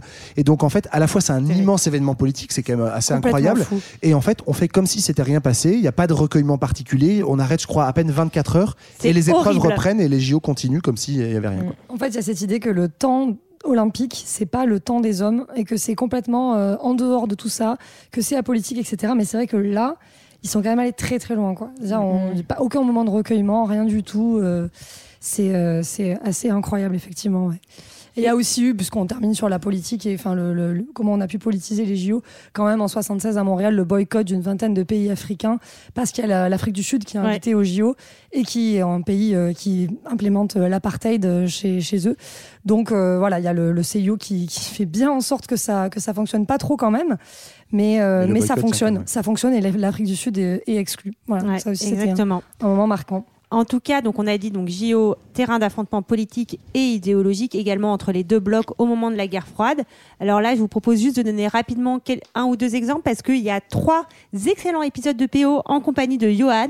On vous raconte euh, différentes choses, notamment, euh, je crois, euh, le miracle sur glace, euh, ce match de basket aussi entre URSS et États-Unis où on rajoute des secondes à l'URSS à la fin. Bref, est-ce que voilà, est-ce que vous voulez me donner un ou deux exemples de, de cet affrontement sur le terrain? Eh ben, euh, déjà sur euh, un match de waterpolo. Ouais. Un match de waterpolo qui a lieu en, en 56 entre la Hongrie et l'URSS à Melbourne. Euh, en fait, il y a euh, la, la Hongrie est un État satellite de l'URSS. Et euh, en, le 23 octobre 1956, il y a une manifestation d'étudiants qui va partir euh, totalement en sucette, puisque la police va tirer sur les manifestants et ça va devenir une révolution dans tout le pays. Euh, le nouveau, il y a un nouveau gouvernement qui est mis en place suite à cette révolution et le 4 novembre, il y a l'armée soviétique qui envahit le pays et du coup la, Mm. la révolution elle est écrasée. Il y a Au même moment. Au même moment. L'équipe hongroise, ils vont pour faire les Jeux olympiques à Tranquillou. Tranquillement, etc. Ouais, je pense qu'ils sont, ils survêtements. sont sans stress. Ils doivent, être, ils doivent être hyper sereins et je pense qu'ils sont pas du tout révoltés à l'idée de gagner. Elle dresse euh, le drapeau. Alors l'équipe, elle, euh, au moment de mettre le drapeau, Ouais. au lieu de mettre euh, le drapeau euh, euh, communiste, ils mettent le drapeau de la Hongrie libre. Allez. Donc ça fait un, c'est un, vrai, euh, Un un vrai affront.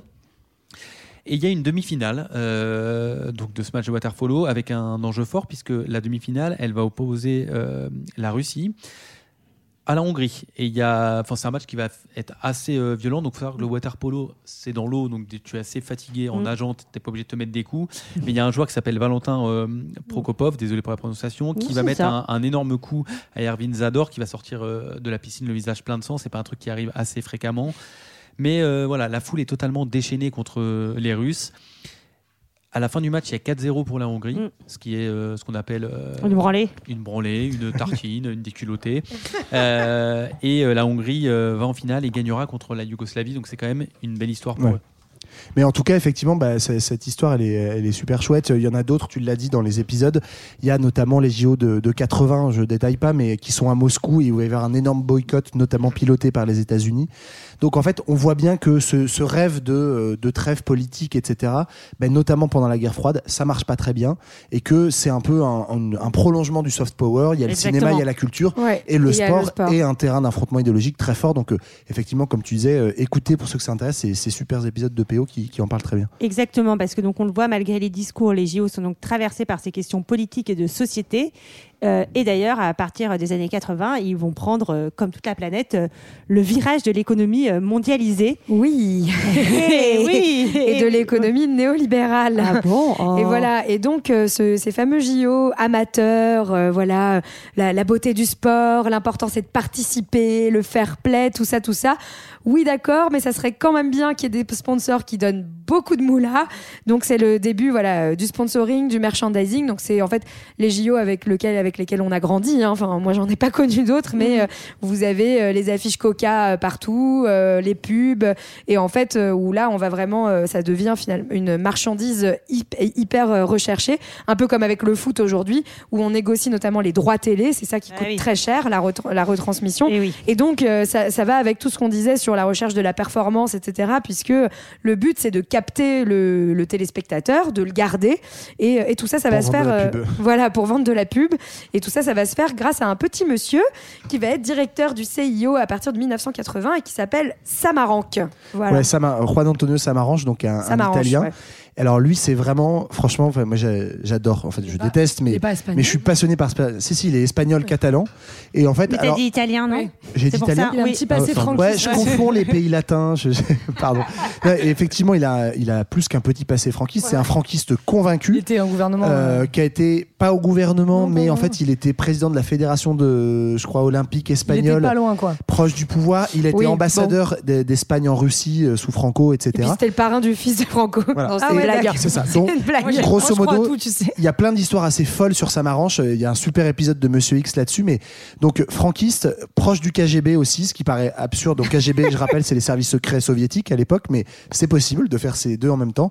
Samaranch, Il était en souple. gros, c'est le businessman, effectivement, qui va introduire cette révolution libérale dont parlait Marlène. Et il faut quand même, pour moi, c'est important d'insister là-dessus. Euh, nous, on est une génération, on est, on est très jeune, hein, on a la trentaine là autour de cette Voilà. table. Euh, en fait, ça nous paraît, euh, on a connu que ça, mais effectivement, c'est une vraie révolution et c'est à l'encontre. Il a dû, Samaranch, modifier toutes les, euh, toutes les chartes olympiques écrites par Coubertin Parce que ça l'arrange. pour. Mais tu rigoles, c'était le, Oh. c'était le. Allez, le- Olivier, elle était pour toi. J'espère que tu nous écoutes. Euh, en plus, c'est un vrai slogan, de- notamment vais. des gens qui dénonçaient. C'était, oui, il Juan. Antonio Samarange parce les qu'en athlètes. gros, il a fait Les athlètes nombre, comme ça, c'est ça, un nombre de magouilles incalculable. Donc, on va pas vous résumer tout le personnage, mais il reste 21 ans à la tête du CIO et effectivement, il fait rentrer les grands sponsors et il à la tête du CIO au moment de, d'un sacré nombre de scandales. Un exemple, les JO d'Atlanta en 1996, Ouais. qui sont censés son- so- Moi, c'est les sonner premiers que j'ai regardés, clairement. c'est le centenaire des euh, JO modernes, donc Mm. normalement tout le monde se dit bah ça va être à Athènes, c'est normal, c'est les Jeux grecs. Et ben non, c'est à Atlanta. Pourquoi Atlanta? Bah tiens, Parce que c'est la ville de Coca-Cola voilà, c'est le siège de Coca-Cola. Et donc il va y avoir la même chose en 88 avec euh, euh, Séoul, qui est euh, une ville où Adidas est très fortement implanté. Et en fait, Adidas et Coca sont vraiment deux énormes boîtes qui pratiquement copilotent, c'est à peine exagéré de dire ça, le CIO, tellement Mm. euh, ils ont une influence économique. Ouais, ils ont de la thune. Il y aura un, sol- un scandale à Salt Lake City aussi en 2008. Ouais, je je sais, je que c'est sais plus là. quelle année c'est, excusez-moi, mais où pareil, en fait, il y a cla- clairement de la corruption sur l'attribution des JO à Salt Lake City. Sochi en Russie en 2014, pareil, alors que Poutine euh, envahit la Crimée. Bref, en fait, les mêmes scandales qu'on a dans le foot avec la FIFA, euh, Ouais. dans ce qui était censé être le contre-modèle de la FIFA, c'est-à-dire un truc amateur, apparaît grâce à notre ami, ça m'arrange quoi. Et oui, et encore aujourd'hui, les JO vont être traversés par euh, de nombreuses controverses sur les questions euh, démocratiques, climatiques et sociales. Oh non. Et si, ah, je suis désolée Thomas. Et Et oui, Jack, et sur la... avait- C'est à cause d'eux qu'il y a le naming dans les stades et qu'on a la Ligue 1 Uber Eats et le Mbappé Saint-Germain. C'est horrible. Et donc, notamment, bah, sur la question démocratique, on a eu un bel exemple en 2008 avec les JO de Pékin. Ouais, bah voilà, donc euh, en 2008 où on attribue les, les JO à la Chine, ce qui voilà, ce qui est enfin à Pékin. Et donc ce qui va ce qui va en fait euh, encore causer scandale parce que il y a toujours cette question dont on a déjà parlé en fait avec les JO de les JO de 36 Pareil, c'est la de vitrine. cette, voilà de cette vitrine que représentent les, les JO euh, et donc et, euh, qui de- en fait les JO vont devenir notamment dans les années 2000 euh, un vrai enjeu géopolitique pour les puissances émergentes notamment. Donc pour la Chine mais en fait on peut parler aussi de la Russie ou du Brésil qui va avoir les JO de, de Rio en 2016 donc tous ces pays là vont vraiment entrer dans la course pour s'affirmer parce que euh, euh, être hôte des JO c'est s'affirmer comme puissance sur la scène internationale et c'est pouvoir euh, aussi euh, bah, afficher sa modernité, sa capacité aussi à contrôler l'événement de manière politique. Il a été bien contrôlé en Chine, il a été bien contrôlé en Russie. Voilà, donc ça, ça pose vraiment des, des très gros problèmes démocratiques, Exactement. puisque les JO vont être mis en place dans des pays où on respecte pas les droits humains, alors Oh. que les JO sont censés être une vitrine Alors de tout ce qu'il y a de plus beau, on le sait bien. Alors que la. Fédération euh, internationale de foot euh, respecte parfaitement euh, les droits de l'homme, Oui. avec le Qatar notamment. Et, et ce que je veux dire par là, c'est qu'on parle en plus de la Chine et de la Russie en disant ah là là, mon Dieu, régime autoritaire, etc. Mais en fait, même dans des, dans des pays qui se revendiquent comme des États démocratiques, comme le Brésil de Lula à l'époque, hein, je parle pas de celui de Bolsonaro, mais bah, en fait, l'installation des JO à Rio va être dramatique humainement. On va aller enfin, éje- éjecter des, des populations entières de favelas, euh, mais de manière militaire et extrêmement violente pour pouvoir construire les stades, pour pouvoir accueillir les, popu- accueillir les touristes et euh, tout ça sans aucun respect euh, de ces populations, les plus pauvres en plus. Et ça, ça se fait à des échelles différentes, mais ça existe à chaque JO en fait. Donc effectivement, c'était sans doute euh, quelque chose de complètement inédit en termes de, de- de taille et de- d'échelle au, au- au Ri- à Rio. Mais tu vois, à chaque JO, tu as la destruction systématique de logements sociaux, par exemple de, de jardins ouvriers aussi à Londres. Même, même à Paris. À Aubervilliers, à Aubervilliers pour la piscine d'entraînement. Donc c'est même pas une piscine où il y aura les JO. C'est juste pour qu'ils s'entraînent. On te, C'est dé- ouf. on te déboîte un jardin ouvrier. Pareil pour les espaces verts. Euh, toujours des déplacements forcés de population aussi qui vont avec. Donc à Paris, on a la destruction d'un foyer de, de travailleurs à Saint-Ouen pour construire un village olympique. Les travailleurs immigrés, en l'occurrence là, sont toujours pas, enfin sont relogés dans des trucs euh, exigus provisoires. Ils savent pas où ils C'est vont. bizarre, être. on détruit Euh, jamais des logements du 8e ou de Neuilly-sur-Seine. Non, bah non, tu pour construire c'est- des piscines. Non, ouais. Peut-être qu'on ne dit pas. hein. Ouais, c'est- ça se trouve, on leur a Bizarrement, la majorité des infrastructures se trouve en Seine-Saint-Denis. Et là aussi, il faut aussi euh, comprendre le, le discours qui, qui se joue derrière. C'est que euh, il y a tout, de- enfin, la ville de Paris a beaucoup euh, misé là-dessus en disant, bah oui, mais en fait, c'est des infrastructures qui vont ensuite bénéficier aux populations. C'est ça, ouais. À de- dans le département le plus pauvre de France, là où on a très peu d'infrastructures sportives, etc. Oui, Ouais. sauf que en réalité, déjà, ça coûte extrêmement cher. Donc, euh, en plus, C'est jamais rentable, hein, les Voilà, c'est jamais rentable années et c'est aussi, Ouais. c'est aussi du coup, financé. Est-ce qu'il faut que euh, j'achète un appartement à Saint-Denis C'est ça la question. alors je crois que oui, la réponse est oui du coup. en fin de voilà, compte et que euh, ça s'accompagne voilà de, de vrais problèmes sociaux et environnementaux euh, à côté, dont on parle beaucoup moins que ces fameuses piscines qui bénéficieront aux petits enfants de Seine-Saint-Denis. Exactement, et peut-être qu'un jour on vous fera un épisode croisé avec 20 minutes avant la fin du monde également pour parler sport, euh, écologie, euh, construction de grosses infrastructures, parce Mm. que tout ça, ça pose aussi pas mal de problèmes. Euh, je crois qu'on arrive à la fin de, de notre épisode, sauf si vous avez quelque chose de, de très important euh, à ajouter. Et puis, Non, on ben, a fait le tour, On a fait le tour. Bon, ben, alors peut-être pour finir, euh, quand même, parce que bon, c'est un épisode croisé EPO Culture 2000, on est obligé de, de vous faire un petit antidoping. J'étais sur la liste des joueurs qui passaient au contrôle anti-doping. Donc il fallait faire la petite chose.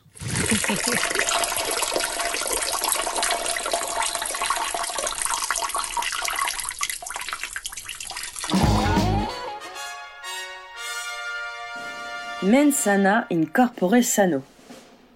Pour le corps, on a vu. Mais qu'en est-il de l'esprit, de l'art et autres prouesses créatives? En effet, la fin du 19e siècle marque l'avènement du réalisme et de l'impressionnisme. Les artistes délaissent les thèmes religieux, abondants jusque-là, et croquent des scènes de vie, de l'homme et de ses manies, comme les loisirs sportifs par exemple. Alors quand Pierre de Coubertin réinstaure les Jeux olympiques, c'est pour lui une évidence de combiner le sport et l'art. Dès lors, il convoque en 1906 une rencontre avec les membres du comité et des représentants d'organisations artistiques afin de structurer ces nouvelles compétitions.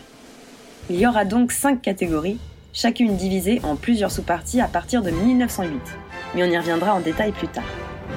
La sculpture, la musique, la peinture, la littérature et l'architecture composeront ce qu'on appellera le pentathlon des muses. Pour concourir, les artistes doivent envoyer leurs œuvres au comité olympique de leur pays pour une première sélection, avant de les adresser au comité international. Toutes ces œuvres s'inspireront du sport et seront réunies dans une grande exposition présentée au moment des Jeux. Moi, j'ai envoyé tous mes dessins. Le jury désigne ensuite des lauréats qui reçoivent les mêmes médailles que les sportifs. Ils espèrent lancer leur projet dès 1908, mais c'est un peu le bazar. L'Italie, pays organisateur, abandonne la tenue des Jeux pour cause de problèmes financiers. C'est donc en hâte qu'on reporte les Jeux à Londres, mais avec une seule année de préparation, il semble ambitieux d'y intégrer de nouvelles disciplines. Charge de revanche, Pierrot vise maintenant 1912 et doit convaincre les Suédois qui sont pas très chauds. C'est donc un timide départ, mais un départ quand même pour les Jeux artistiques et la trentaine d'artistes dans les starters. 1920, à Bruxelles, l'art n'étant pas la priorité des organisateurs, Bah non, c'est la bière. les épreuves se sont déroulées à l'abri des regards et très peu d'informations sont disponibles. On atterrit à Paris en 1924 et ce sont à présent 193 candidats venus de 23 pays qui s'affrontent. Même des artistes soviétiques en solo vu que l'URSS considérait les Jeux Olympiques comme un festival bourgeois. Les Jeux hein. Olympiques de Oh. 1928 Exagère. ont encore plus d'ampleur à Amsterdam. Entre 1000 et 1150 tableaux et sculptures sont exposés. Les artistes ont la permission de vendre leurs œuvres à la fin de l'exposition, ce qui crée une polémique en raison de l'amateurisme prôné par le CIO. En 1932, on note une moindre participation autant dans les domaines sportifs qu'artistiques, et ce sera le cas jusqu'en 1949, où un débat qui monte depuis plusieurs années au sein du comité, la majorité des artistes participants sont professionnels et cela semble bien injuste au vu des valeurs des jeux. On propose de remplacer la compétition par une exposition, sans prix ni médaille. Mais dorénavant, dans la charte olympique, il est stipulé que l'hôte doit inclure un programme d'événements culturels représentant les valeurs des Jeux. Au total, 150 médailles ont été décernées durant ce laps de temps. On retrouve tout en haut du classement les Allemands qui n'ont pas du C'est toujours eux qui gagnent. Pas du tout abusé pendant les Jeux de 36. Hein voilà. Ah, ça va le jury nazi là. Viennent ensuite l'Italie, les États-Unis et la France reste au pied du podium avec 4 médailles d'or, 4 d'argent et 5 de bronze. Revenons en détail sur les différentes catégories. Pour la sculpture, nous avons les statues, les médailles et les reliefs. Pour la musique, nous avons les catégories musique, composition de chant pour soliste. France Gall a gagné une médaille d'or. Composition, Ah, merci, France. ou orchestre. J'étais pas prête. Mais c'est pas forcément toujours évident pour le jury d'évaluer les pièces écrites. bah non. En deux occasions, il n'a été donné aucun prix. Dans la catégorie musicale unique de 1924 et dans la catégorie de musique instrumentale de 1936. Peinture, alors là, c'est le YOLO total. Ça change à chaque édition, donc sommairement. Les catégories principales sont la peinture, la gravure, les arts graphiques et les arts appliqués. Et pour les plus téméraires, on a des arts graphiques commerciaux, de la gravure slash eau forte, pas pour les amateurs d'eau vive donc, et la catégorie à base d'eau ou d'huile. Pour moi, ça fait des panzani, mais chacun son délire. Il n'y avait pas graffiti. Architecture, nous avons projets architecturaux et urbanisme. Même si cette catégorie n'a jamais été clairement définie, ils s'y mettent un petit peu tout là-dedans. C'est aussi la seule catégorie dont les travaux peuvent avoir été conçus bien avant les Jeux. D'aucuns citeront le stade olympique d'Amsterdam où se tiennent les Jeux de 1928, C'est vrai. On Mais savez-vous qu'un petit moustachu a fait pareil? Déjà, un peu de contexte. Début du XXe siècle, l'Allemagne est choisie pour accueillir les Jeux de 1916. Alors on fait des plans et on remplace l'ancien hippodrome de Berlin par un stade de 30 000 places. Alors c'est pas le stade de France, mais ça fait déjà un bon terrain de foot. Mm. Les experts ici présents nous le diront. Cependant, un petit événement, bon, pas grand chose, la guerre, bref, met en hiatus notre compétition. Oh, ça stade tout neuf. Oh. Et en 1931, l'Allemagne est de nouveau choisie comme pays hôte. À la base, on prévoyait juste quelques rénovations, mais en 1933, le fameux moustachu prend le pouvoir et décide de profiter de cette opportunité pour en mettre plein les yeux à tout le monde, surtout la propagande. La famille d'architectes March, pas vraiment des sympathisants, ne sont pas écartés du projet pour autant. Ils s'inspireront du Colisée de Rome et des constructions de la Grèce antique. L'Olympia Stadium peut désormais accueillir 110 000 personnes. Et surtout, les répétitions des défilés nazis. Ouais, sympa. C'est aussi dans ce stade que ce drame s'est produit. Oh Zinedine, oh Zinedine, pas ça. Pas non. Oh non. Pas Zinedine. Ah non. Pas ça Zinedine. Oh non, pas ça. Moi, je suis encore Pas traumatisé par ça. hein, j'aime- Mais c'est un stade de l'enfer en enfin, fait. littérature. Avec les catégories littérature, œuvres lyriques, œuvres dramatiques et œuvres épiques. Les œuvres ont une longueur limitée de 20 000 mots et peuvent être rédigées dans n'importe quelle langue, mais doivent être accompagnées d'une traduction et ou d'un résumé en anglais et ou en français. C'est une disserte. On peut citer l'écrivaine finlandaise Alettini, médaille d'or d'œuvres lyriques de 1948 avec la renommée de la Grèce, qui est la seule femme championne olympique artistique de l'histoire. Bravo à elle. Mais l'une des médailles d'or les plus mythiques est décernée dès 1912 à Georges Horrord et Martin Espark. Ou devrais-je dire Pierre de Coubertin pour son ode au sport, un poème en prose de neuf strophes au texte bilingue français-allemand, sur lequel nous allons conclure. cette L'enfer. On dirait les, les poèmes du métro, tu sais, là, au-dessus. J'ai hâte d'entendre. Ô sport, tu es l'audace. Tout le sens de l'effort musculaire se résume en un mot oser. À quoi bon des muscles? À quoi bon se sentir agile et fort et cultiver son agilité et sa force si ce n'est pour oser? Mais l'audace que tu inspires n'a rien de la témérité qui anime l'aventurier Ah non. lorsqu'il livre au hasard tout son enjeu. C'est une audace prudente et réfléchie. On dirait un slogan de Macron. Oh, sport. Ouais, grave. Tu es l'honneur.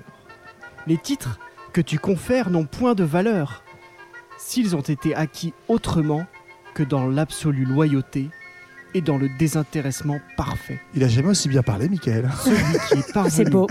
par quelques artifices inavouables, à tromper ses camarades, en subit la honte au fond de lui-même et redoute l'épithète infamante qui sera accolée à son nom si l'on découvre la supercherie dont il a profité. Oh, sport. Tu es la joie. À ton appel, la chair est en Ça dure encore 1h45. On est à, on est à quelle Le strophe là sang Il y avait abondant et pressé à travers Faites-vous les des artères. pattes euh, rapides hein, chez vous là. L'horizon Ouais. des pensées devient plus clair et plus limpide. Tu peux même apporter à ceux que le chagrin a frappé une salutaire diversion à leur peine, tandis qu'aux Salutaire. heureux, tu permets de goûter la plénitude du bonheur de vivre. Et voilà, Eh bien, c'est fini le texte. C'était un beau texte. Eh ben, c'est fini maintenant, j'ai tout lu. Eh ben merci, merci beaucoup Mickaël. Merci Chloé d'avoir été là et peut-être qu'on peut embrasser notre, nos autres camarades de Culture 2000, Oui. Greg, Léa et, et JB. On les embrasse très et fort. de PO, donc Et moi, Olivier. tenais- ouais, alors Olivier, Olivier, Younes, Thibaut, Younes Et je tenais vraiment à vous remercier aussi les camarades de, de Culture 2000 avec qui je fais euh, je- que je vois pour de vrai pour la première fois. Vous êtes Non, un peu mes faux, idoles. Ah, voilà. Ça on sait, bon, c'est vrai qu'on s'est vu autour de quelques bières, mais voilà, moi le dernier livre que j'ai lu c'était l'équipe et du coup j'ai appris plein de choses avec vous, donc je tenais à vous remercier vraiment. Mais le remerciement est mutuel, Thomas. Oui, On est une grande équipe. On était... moi, j'ai pas encore lu l'équipe, du coup, c'est parfait. Mais c'est tous les jours un nouveau livre. C'est C'est ça. génial. C'est trop de livres pour moi, du coup. Vachement plus productif que Zola, ce fainéant. en tout cas, on était ouais, trop contents de faire euh, cet épisode croisé. oui. On espère que ça vous a plu. On vous invite à écouter Culture 2000, EPO, mais aussi les autres podcasts de Fréquence Moderne. 20 minutes avant la fin du monde. Tout à fait. Deux heures de perdu. Ah oui, il paraît que ça existe, Est-ce ça qu'il aussi. faut que je remplace Thibaut Relire Tintin.